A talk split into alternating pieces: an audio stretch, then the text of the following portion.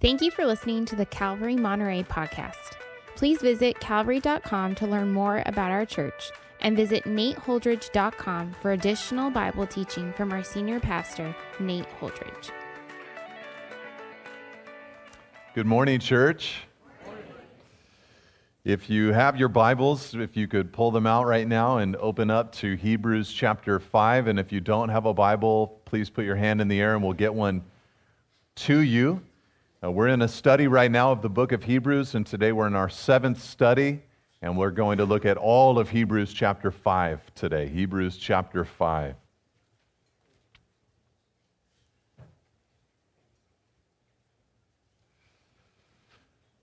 We're going to read the passage as we go through the teaching, but I want to read the whole passage at the beginning of the teaching so you can get the whole flow of what we're looking at today. So would you direct your attention to verse 1 of chapter 5? It says, "For every high priest chosen from among men is appointed to act on behalf of men in relation to God, to offer gifts and sacrifices for sins." Where we left off last week is that the author has begun to now write to the people about how Jesus is our great high priest. So he's still comparing Jesus to all the old priests from the Old Testament era.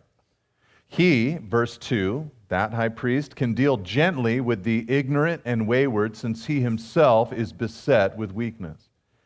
Because of this, verse 3, he is obligated to offer sacrifice for his own sins. Again, this is what the Old Testament priests would do, just as he does for those of the people. And no one takes this honor for himself, verse 4, but only when called by God, just as Aaron was. So also, now we have the comparison with Jesus in verse 5, Christ did not exalt himself to be made a high priest, but was appointed by him who said to him, "You are my son, today I have begotten you." As he says also in another place, "You are a priest forever after the order of Melchizedek." In the days of his flesh, Jesus offered up prayers and supplications with loud cries and tears to him who was able to save him from death, and he was heard because of his reverence. Although he was a son, verse 8, he learned obedience through what he suffered. And being made perfect, he became the source of eternal salvation to all who obey him, being designated by God a high priest after the order of Melchizedek. Now, I'm going to read to you the rest of the chapter, and we are going to look at this section this morning, but you should know this is a new thing that the author is going to start with here in verse 11 and following. He's got a little word of correction for his hearers. Try not to get your feelings hurt too bad as we read this. It's some straight talk from the author. It says in verse 11, "About this we have much to say." He'd like to talk to them about Jesus' high priestly ministry. He says, "And it's hard to explain, since you have become dull of hearing. For though by this time you ought to be teachers, you need someone to teach you, again, the basic principles of the oracles of God. You need milk," he said, "not solid food. For everyone who lives on milk is unskilled in the word of righteousness, since he's a child. But solid food is for the mature, for those who have their powers of discernment trained by constant practice to distinguish good from evil." All right, that's our passage for the day. Let's pray and ask the Lord to give us understanding this morning. Lord, we thank you for your holy and righteous and good and true word and the lessons that you have for us, Lord, from your word. We pray that we'd get them today, first by understanding what you meant, what you were saying, what you were communicating to these people, the Hebrew Christians, almost 2,000 years ago. And we pray, Lord, that as we understand that we'd be able to apply it into our modern lives to see, Lord, how you want to interact with us today. We thank you, Lord, for your role in our lives, that you're not distant, that you're not far away, but that you, Lord, want to work in our lives personally, presently, currently. We thank you, Lord, for that, and we praise you. In Jesus' name, we pray together. Amen. Amen. All right, so little family update, little Holdridge family update for you guys. My second daughter, Violet is her name. Isn't that a cute name, Violet? Violet Brenna, her middle name is my my sister. I have one sister. Her name is Brenna. So Violet Brenna Holdridge. Violet Brenna Holdridge, she turns 13 years old this Wednesday. 13 years old. Yeah, you can applaud that. That's a very cool thing. She made it 13 years in my house.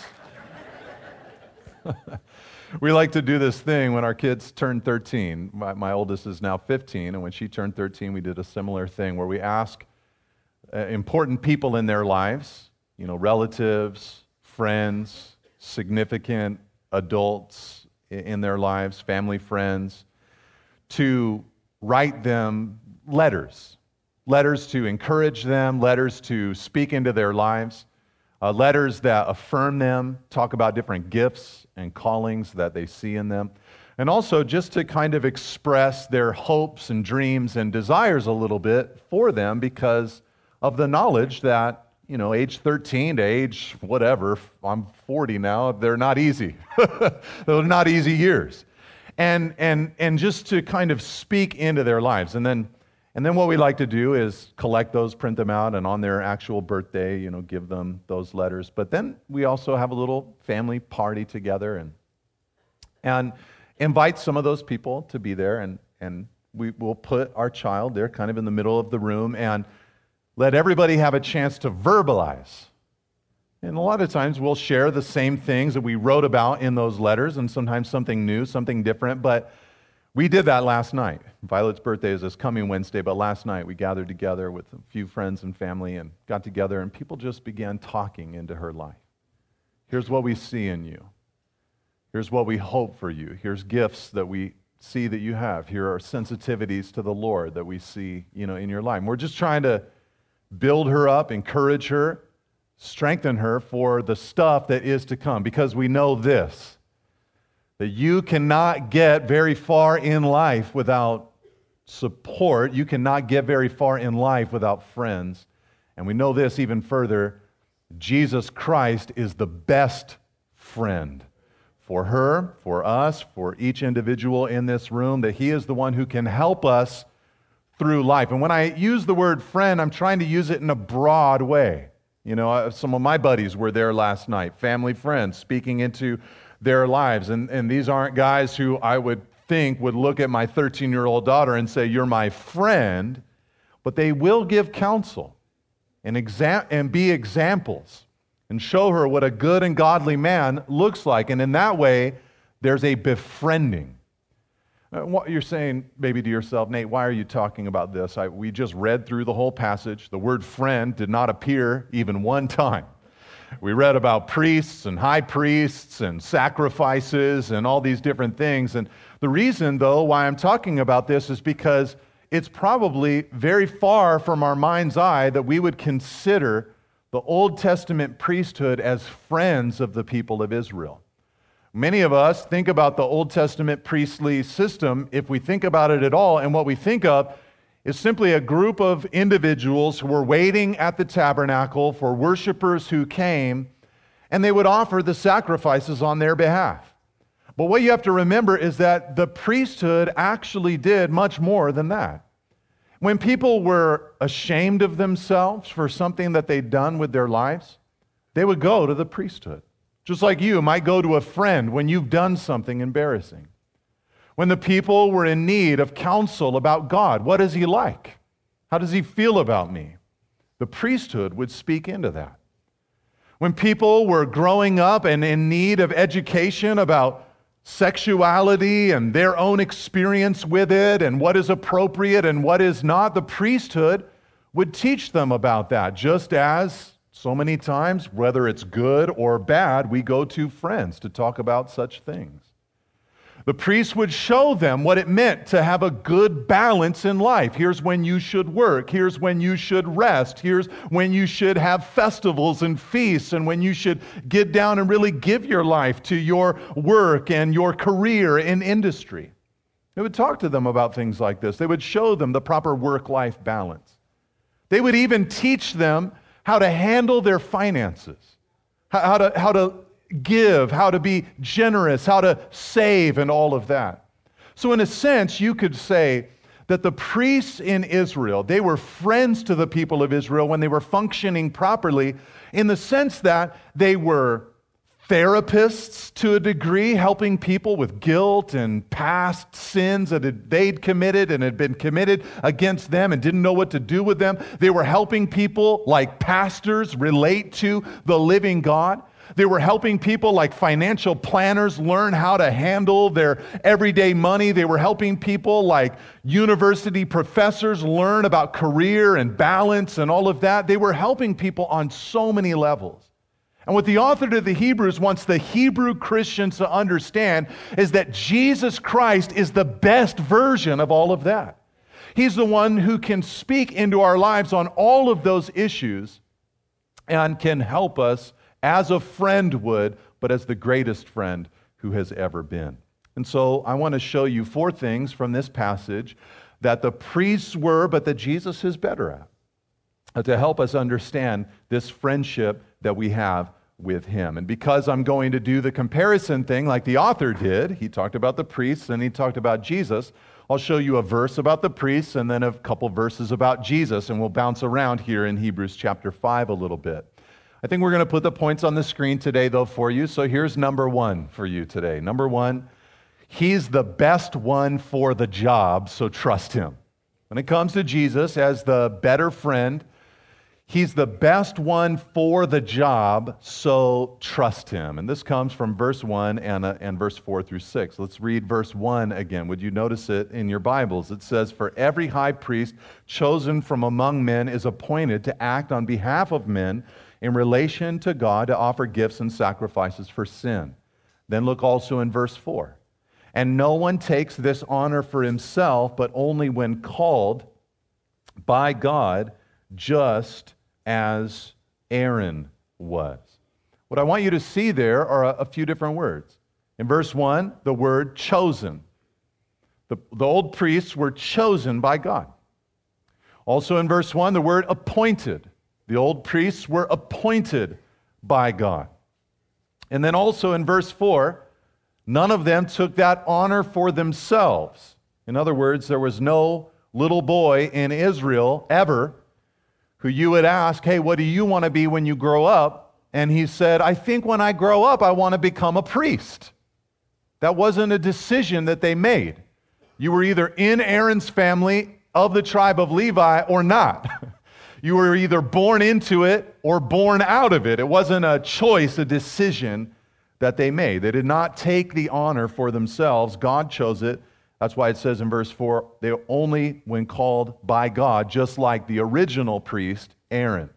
So these guys were chosen, appointed, didn't take it for themselves, called by God. But notice in verse 5 and 6, let's read about Jesus. That's the first priest. What about Jesus? Well, it says in verse 5, Jesus also did not exalt himself to be made a high priest, but was appointed. There's that word again. By him who said to him, "You're my son, today I've begotten you." As he says also in another place, "You are a priest forever after the order of Melchizedek." Now, I know some of you guys are like Hebrews pros by now at this time in your life. You've studied the book of Hebrews many times before. You've read the book of Hebrews so many times. I had some of you guys tell me when I said, "I'm teaching the book of Hebrews next after the life of David." Some of you guys came to me on the patio and you're like, "I love the book of Hebrews. Can't wait to get in the book of Hebrews. Can't wait to hear you teach the book of Hebrews." And everybody who didn't feel that way, you just kept it to yourself, and it was really polite of you to do so. And some of you have been waiting. You're like, "Oh, I love this Melchizedek guy. Can't wait till that's the day that we talk about Melchizedek," and Nate breaks down Melchizedek. And here we get introduced to Melchizedek, and I'm not going to talk about Melchizedek. And the reason I'm not going to do that today is because he's going to talk about Melchizedek in chapter 7. He's going to really get into this guy, but suffice it to say, what he simply means is that Jesus is the priest forever, just like this guy Melchizedek established a forever priesthood. What I want you to see here in these comparisons with the first priests and Jesus is that Jesus was also, look at that word in verse 5, appointed. You know, he's the Son of God, not a son of Aaron, he's the Son of God. So he was appointed by God. So what makes him better than those original priests? What makes him the best one for this job in comparison to those guys? Well, think about this first of all. We learn in verse 1 that the original priests, they had to be human. They were chosen from among men. Jesus was also human, but with a difference. And now, of course, part of that difference is what we call the hypostatic union, that he was 100% divine and 100% human, yet merged together. We don't understand how that took place, but we know that it took place by faith. But the real thing that I want you to see is that when those priests came along, they were like their worshipers in that they were human like their worshipers. Jesus, not that they were worshiping the priests, but like those that were worshiping God. Jesus, when he interacts with you, like we saw last week, he is like you. In other words, like we saw last week, he can understand and sympathize with your weaknesses because he was in all points tempted as you and I are, yet without sin. All right, so he, like the original priest, is like us, but here's the thing. After he died and was buried, he then rose from the grave and ascended to the right hand of the Father, where he is now in glory. That is the thing that I want you to see. There's a lot that makes Jesus different from these original priests, but that's the first thing I want you to see. You see, for some people, when you fail, you might go to someone who has had a similar failure in their lives, and they might put their arm around you and say, I understand. I've done the same thing. Jesus can't say that, right? He can't put his arm around you and say, man, I totally get that. You yelled at your wife on the way to church, of all things. You yelled at your wife. I can't believe that you did that. You know, he can't put his arm around you and say, I've done the same thing. But here's what he can do. He can put his arm around you and say, I understand your weakness. I came and dwelt among you. I was tempted in all points as you are, yet without sin. But then I ascended to the right hand of the Father, and I see what glory looks like. In other words, every friend you've ever had, no matter how sympathetic they are, they can put their arm around you perhaps, but they can't see what you could be. Jesus, from his vantage point, can see just that. If I could just say it succinctly, I'd say it like this. Others might be able to relate to who you are, but Jesus can relate to who you could be. That's what he has going for him in his position as our ascended and glorious high priest. But another reason why he's the best for the job is because of what I alluded to about the way that the original high priests became high priests. They didn't choose it. They were just born into it. You know, they came of a certain age, and mom and dad would sit them down and say, you know, son, I don't know if you want to do this or not, but you are the right person in the line. You're going to be a priest, or you're going to be actually the high priest. It was a really big deal, but it was just given to them by birth. It was the sovereignty of God, but it just felt very circumstantial, you know? Like, okay, wow, this person comes into my life. This is what I'm doing. This is just, I didn't plan on it. I didn't want it. I didn't choose it. But when Jesus... when he comes into your life, those priests, they didn't have a say in the matter, but Jesus had a say in the matter. That's why it talks about Jesus being the Son of God, and that he made a decision as the second person of the triune Godhead to step out of glory in obedience to the Father. He made a choice to say, I'll be the one that goes. I'll be the one who surrenders his life. I'll be the one who takes on humanity. He made a decision to come for you and for me. And I'd like you to think about the people in your life, the people that have been the greatest blessing to you in your life. Those people, they've been brought into your life by the sovereign hand of God, but it is also circumstantial feeling. They just happen to live in the same time as you. They just happen to live in the same place as you. There wasn't a big decision that they made. You know, one example of this, my wife, Christina, I love her so much. We've been married for 17 years, but she grew up not here in Monterey. She grew up mostly up in San Jose, and a point came in her life. She was ready to go away to college, and the day before she was ready to leave for university, the school called her, and they said, we're so sorry. This is so embarrassing that we have to call you today, the day before you're supposed to come here. But we made a really big mistake in analyzing your financial aid package, and everything that we said that we could offer to you, we can't offer to you. We can't give you any financial aid at all. And she was forced to make a really big decision. And she knew, I can't afford that on my own. I can't go into debt. So she had to drop that college and attend junior college up in San Jose. And when she got done with that, she's like, man, I'm paying my way through school. How am I going to do this? So she started looking around for affordable state universities, and she selected Cal State University of the Monterey Bay. And I am so happy about that decision. She came into my life, you know, through that connection. We became friends, and I fell in love with her. And by the grace of God, she fell in love with me as well. But you see, that was not her choice. Like, this is something that I am going to do. It was God orchestrating events. It was God making things happen. But you see, when Jesus came into your life, he made a decision. He was in complete control of the beginning and the end. He knew all things and still decided, I want to be theirs and I want them to be mine. He had you within his heart, you within his mind. This is what makes him better than those old priests. They had no choice in the matter. Jesus chose to become one with us. But you know, another reason why Jesus is the best one for the job is because of what it says at the end of verse 6. Jesus is the high priest forever. Forever. Look, I know that you know this. But the people in your life, you'll go through various seasons with them.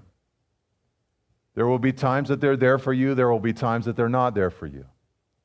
There will be times that they're alive. There will be times where, where they die.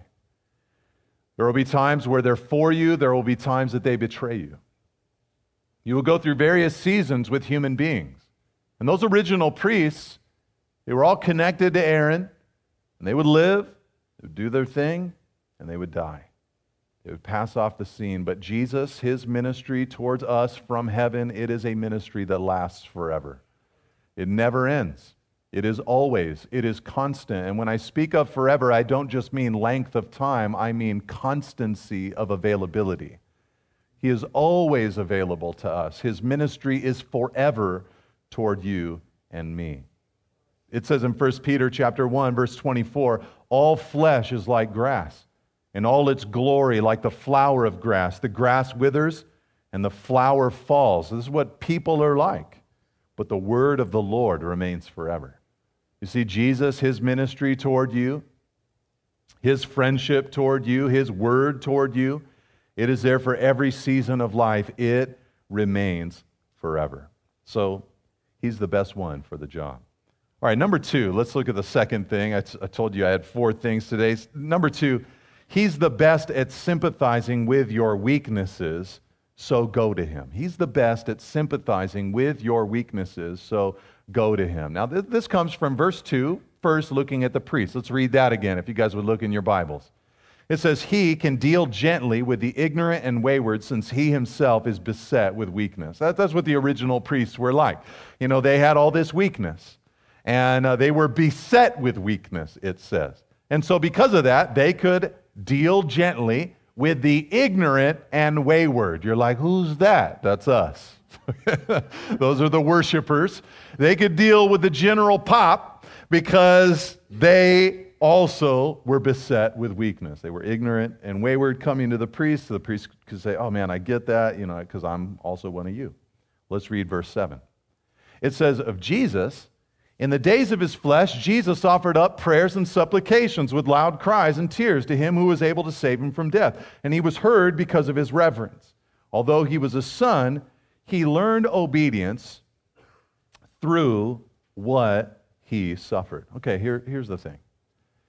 You think about those original priests, you know, the worshipers would come, you know, and maybe they bring a sacrifice. Maybe they confess a sin. You know, hey, I did this thing, and I stole from my neighbor. I shouldn't have done that, you know, and so I'm here to make it right. I've you know, given reparations and done everything that God's law asks me to do, but now I'm here to offer a sacrifice and to make myself right in God's sight. I need his forgiveness.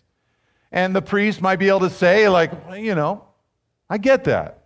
I'm beset with weakness myself. You did a wayward thing. You did an ignorant thing, but, you know, I understand. I'm a human like you. I get that.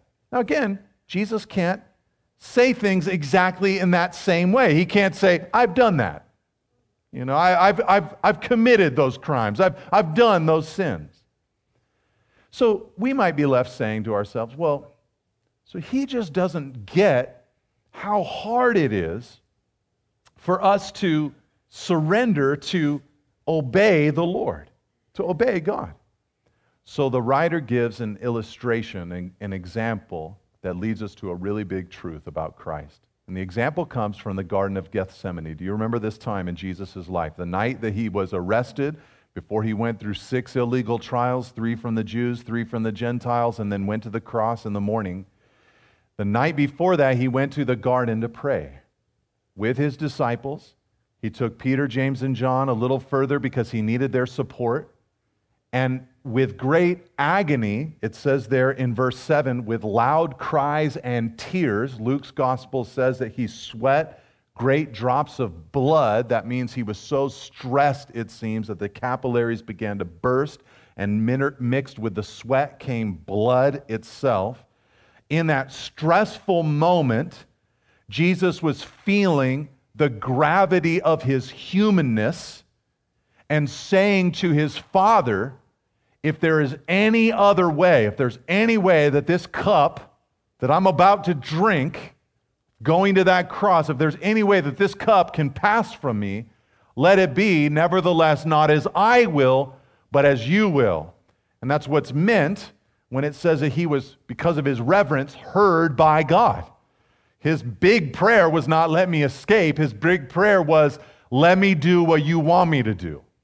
That was his big prayer, and that's exactly what he did. He went to the cross, and you remember, God answered his prayer because when he came out of the Garden of Gethsemane, he had a fresh boldness that he hadn't previously had. He'd gone in feeling the weight of that moment. He came out in power. That's why when they came to arrest him in the garden, he said, who do you ask for? They said, we're asking for Jesus. He said, I am he. And one of the Gospels says that everybody fell down with the power that just kind of came exuded out of him in that moment. They got back up and he says, who is it that you're looking for again? They said, Jesus. He's like, and the second time he said, I am he. He didn't keep knocking them over and over again. It was just the first time. There was a power. And what the author helps us understand is that it was in that moment, verse 8, that Jesus learned obedience through what he suffered. He was learning something that as the second person of the triune Godhead, he didn't have to know about until he became one of us. Obedience. You see, he's better than those priests who were wayward themselves in that he actually learned how to obey. And it was very difficult to do so. So when you are feeling like it's hard to walk with God, it's difficult to be obedient to God. There are things that he asks of my life that are so contrary to what my society thinks and the way people live these days, you know, kind of thing. When you're thinking that way, that should not be a thought that causes you to run from the Lord, but a thought that causes you to run to the Lord. In fact, it's kind of like this. He was the only one who was able to successfully obey, and so he's calling to you saying, would you come to me so that I can help you do the very thing that you don't have the power to do by yourself? In other words, when you're feeling that weakness, when you're feeling that shame, when you're feeling that failure, it should be a thing that makes you run to Jesus, not away from Jesus. Like when you're cruising along with your, you know, in the car and you've got your GPS going and they're like, you know, in 300 feet, turn right, you know, as you're following the directions and you're getting ready. Okay, you know, I'm ready to turn right. There should be this thing in the Christian heart and in the Christian mind that says, with 300 failures, I'm turning to Jesus. I'm just going to keep going to him because he's the only one who could successfully obey. He's unlike any other helper I've ever had who just kind of consoles me in the midst of my failure. He's the one who actually enables me to turn around and to actually obey my God. All the high priests, they kept failing over and over and over again. But Jesus, he succeeded. And so he's able to sympathize with those weaknesses of ours. He gets it, but he also looks at us and says, you know, I get it. It's hard to have courage, but I want to help you have courage. I get it. It's hard to have faith and to trust your Father in heaven and take steps of faith, but I want to help you to have those steps of faith. I get it. It's hard for you to be open and vulnerable with the people that God has put in your life, but I'm going to help you to be open and vulnerable with the people that God has put in your life. I get it. It's hard, but I want to help you do it. He can sympathize with us. All right, number three, he introduces the best identity, so embrace him. Let's look back in Hebrews again together to see this. Look at verse 3 with me. He says, because of this, he is obligated to offer sacrifice for his own sins just as he does for those of the people. That's about the priests, right? You know, Jesus didn't have to offer any sacrifices for his sin, but the priests had to offer their own sacrifice. I talked about this last week. Remember, they would go, they'd have to offer a sacrifice for themselves before they could offer one for the nation. Jesus didn't have to do that, though. It says in verse 9, and being made perfect, he became the source of eternal salvation to all who obey him, being designated by God a high priest after the order of Melchizedek. Now, let me just say it. Let me just say it like this. Think about the identity that the old worship system gave those worshipers. You know, you every year, Day of Atonement. You have failures, sins, every day, whole nation, Day of Atonement. Stuff goes on in your life throughout the year. You go to the tabernacle. You go to the temple. Here I am. I'm a sinner. I need forgiveness. Here's my sacrifice. I pray that God would receive me. I pray that God would forgive me. The priests were overseeing this whole thing. You know, like everybody that came, you know, there was no hope. Like maybe somebody perfect is coming. No, it was just messed up people over and over again. We're sinners, everybody coming in. And then you leave and there maybe be this feeling of like, okay, cool, like I'm good. And then you go home. You're like, I'm good, I'm straight. You go home, commit a sin, and it's like, oh, shoot, I got to go back, you know? Got to keep going back. The whole identity that would get stuck on you after a while is sinner.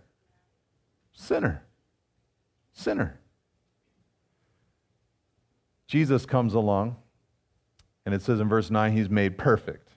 It doesn't mean that he became morally perfect. It means that he became perfect as the founder of our salvation. He became the perfect source, it says in verse 9, of eternal salvation to those who obey him by faith. So Jesus comes along.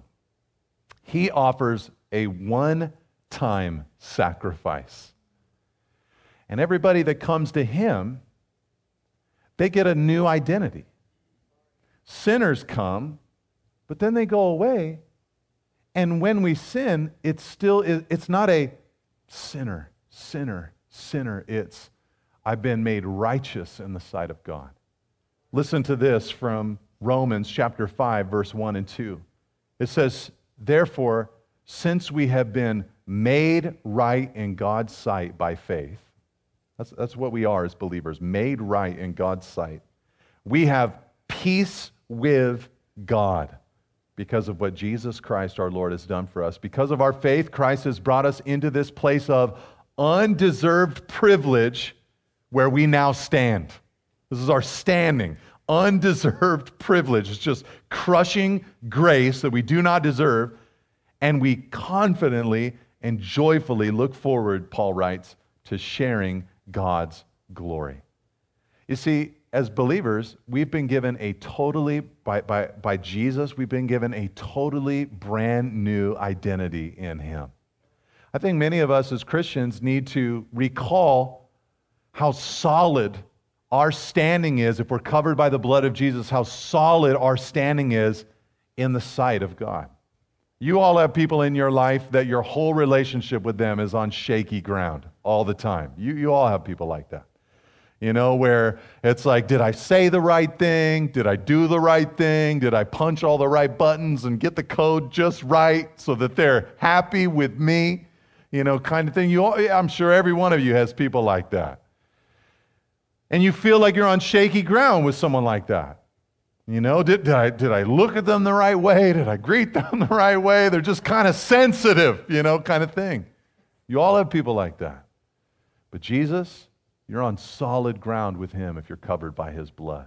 It's just powerful. He's a better friend because he gives that new identity to us, one that says you are perfect in the sight of God, you are saved, you're eternally approved by God because of the blood of Jesus. All right, let's look at the last thing.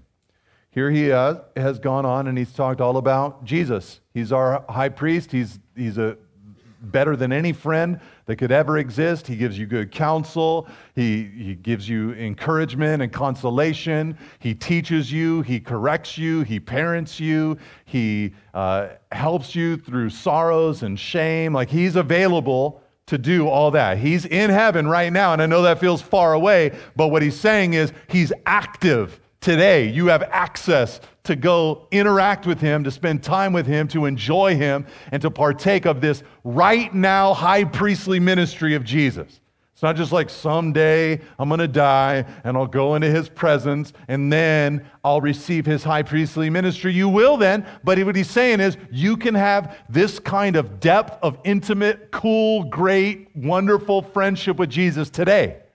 All right, so he's about this. He's about the current, present day ministry of Jesus to human beings.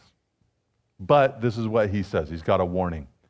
He says about this, verse 11, let's read verse 11 to 14 again together. He says, about this we have much to say, and it is hard to explain. And some of us might say, like, yeah, this is hard, like the Melchizedek and high priests and all this kind of stuff. You might think, like, that's why it's hard to explain. But he says, no, that's not why it's hard to explain. He says, it's hard to explain to his hearers. He says, since you've become dull of hearing. In other words, something about his audience, they'd become dull of hearing. They could not receive this. He wanted to talk about Jesus and what his active, present, current day ministry is towards them, but they couldn't hear it. They were dull of hearing. He says, for though by this time, verse 12, you ought to be teachers, you need someone to teach you again the basic principles of the oracles of God. You need milk, not solid food, for everyone who lives on milk is unskilled in the word of righteousness since he's a child. But solid food is for the mature, for those who have their powers of discernment trained by constant practice to distinguish good from evil. Here's the thing, the last thing I want you to see. Number 4, all these great things about Jesus as our great high priest, as this potential best, greatest friend that we've ever experienced. But number 4, dullness of hearing can keep us from enjoying him, so we better put that relationship to use. Dullness of hearing can keep us from enjoying him. You see, it's not that the message of Jesus' current right now ministry is actually dull, but it had become dull to those hearers. They had come to a place where his right now ministry toward them was no longer exciting. They had drifted from it. They wanted to offer tangible sacrifices and smell tangible smoke and touch a tangible high priest instead of just praying to the Lord, instead of opening up their Bibles and reading his word and hanging out with him, instead of going on a walk with him and talking to him and pouring out their troubles and cares with him, instead of going on adventures with him and obeying him and fulfilling the Great Commission with him, instead of living an exciting life with him, they wanted a tangible, physical thing that they could enjoy. Because of that, what Jesus could do had become dull to them. And he tells them, he says, I got to go back to the ABCs for you because you've become like children. Because Jesus and what he is today has become dull in your sight. You've become, he says, like a child. Now we know how children are, right? Children are great, they're wonderful, and in fact, we are told as Christians that there's a part of what children are that we're to emulate. We're to be childlike in our faith, in our dependency upon the Lord. But the Lord also looks at us and says, I don't want you to be childish. I like for you to be childlike, but I don't want you to be childish. Now, children are unstable people. I mean, they cry a lot, they throw fits a lot, they panic a lot, you know, they're unstable. They're upset easily. They're immature in their thinking. If you sat down with a 6-year-old and said, hey, here's what mommy and daddy make. Here's their annual salary. Here's some crayons. Here's a spreadsheet. Make a family budget. Like, what do you think we should spend all that money on this year? You know, it'd be more candy, more Disneyland, you know, all that stuff. Things like the mortgage. Like, why do we have to buy electricity? It's just rolling. Like, we don't need to do these things. Savings, all of that. The priorities are off and also odd. That's what childish believers are like. Their whole mentality, the things that they value, the stuff they prioritize, it's off. And the thing that should be celebrated, that I get to have a daily, real experience with Jesus, becomes dull in their hearing. I don't want to know about that. I don't want to think about that. But here's what happens. What should I do with this information? Look at verse 14.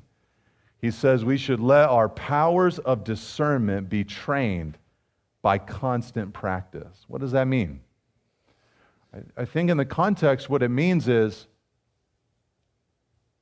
we have the possibility of going to the throne of grace, like I talked about last week. We have the possibility of praying and enjoying the Lord. We have the possibility of experiencing His presence.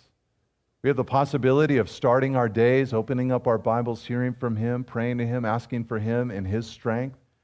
In a way, saying to Him, God, I'm going to get a lot of counsel today from a lot of different people, and I know some of it's going to be good, but I'm confessing right now today that when I get that good counsel, I'm acknowledging that it's actually an answer to the prayer that I've prayed to You for direction. I'm getting it all from You, Lord. And when you practice that, it's a constant practice reality in your life, where days of enjoying the Lord turn into weeks of enjoying the Lord personally, turn into months, turn into years of enjoying the Lord personally, turn into decades. You know what happens to you? It says it in verse 14. Your powers of discernment are trained. That is not how anyone has ever described a child. You know what they got? Their powers of discernment. They're so discerning, you know? Like I thought we should put our pants on right side out and frontwards, but they put their pants on inside out backwards. So smart. No, we look at kids and we say, man, their powers of discernment, they need to be sharpened up. But when you enjoy the Lord day after day, week after week, month after month, and you're experiencing, you're walking with Him, praying in His Word, serving Him, obedient to Him, you become a wise person. And your powers of discernment become sharp. So look, here in this passage, we're seeing that Jesus, He's available to us. He's there saying, I am your great high priest. I'm available to you. I want to spend time with you. I want to be a friend to you that helps you through everything in your life. But what gets in the way for us so often? I think one thing that gets in the way as I wrap this up is that we choose the wrong friends. Not just people that are close to us that are our classic friends, but the wrong counselors, the wrong financial planners, the wrong therapists, if you will. The wrong counselors, the wrong advisors. And so often as we do that, we edge out Jesus, who is available to speak into so many more areas of our lives than we think He wants to speak to us about. And so we must say, Lord, I'm going to push aside some of those voices so that I can have my powers of discernment trained by constant practice of enjoying You. And I'm trusting that as I do, I'm just going to think in a totally different way, and discernment will come rushing in to my mind and heart. So let's pray for that. Let's ask the Lord to do that in our lives, and let's confess to Him if there are some friends that we need to trade out and ask for His help in doing just that. Lord, we come to You today, and we want You to be, Lord, all of these things, our friend, our counselor, you know, the one that we turn to for advice and direction. We want You, Lord, to be our pastor, the one who shepherds us and teaches us and leads us. And Lord, we thank you for this radical and direct access that we have to you. And Lord, we just celebrate and rejoice in it. If in your heart today, this morning, you're saying to yourself, you know, there's a friend, there's a voice that I've listened to that I shouldn't. Just tell the Lord that. Say, Lord, forgive me. Forgive me.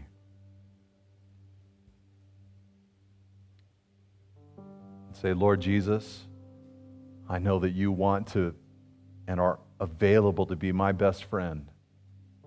And I pray that you'd help me to walk in that experience. Thank you, Lord. Thank you, Lord. Give us that grace, Lord, we pray.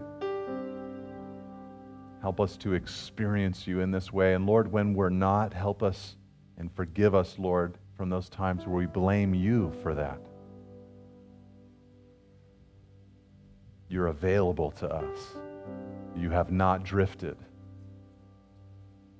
So, Lord, we love you. We thank you. We pray that you take us deeper into this connection with you. In Jesus' name, we pray. Amen. Thank you for listening. If you'd like more teachings and information about Calvary Monterey, please visit calvary.com. You can also find books, teachings through the Bible, and articles from our senior pastor at nateholdridge.com. Thanks again for tuning in. See you next week.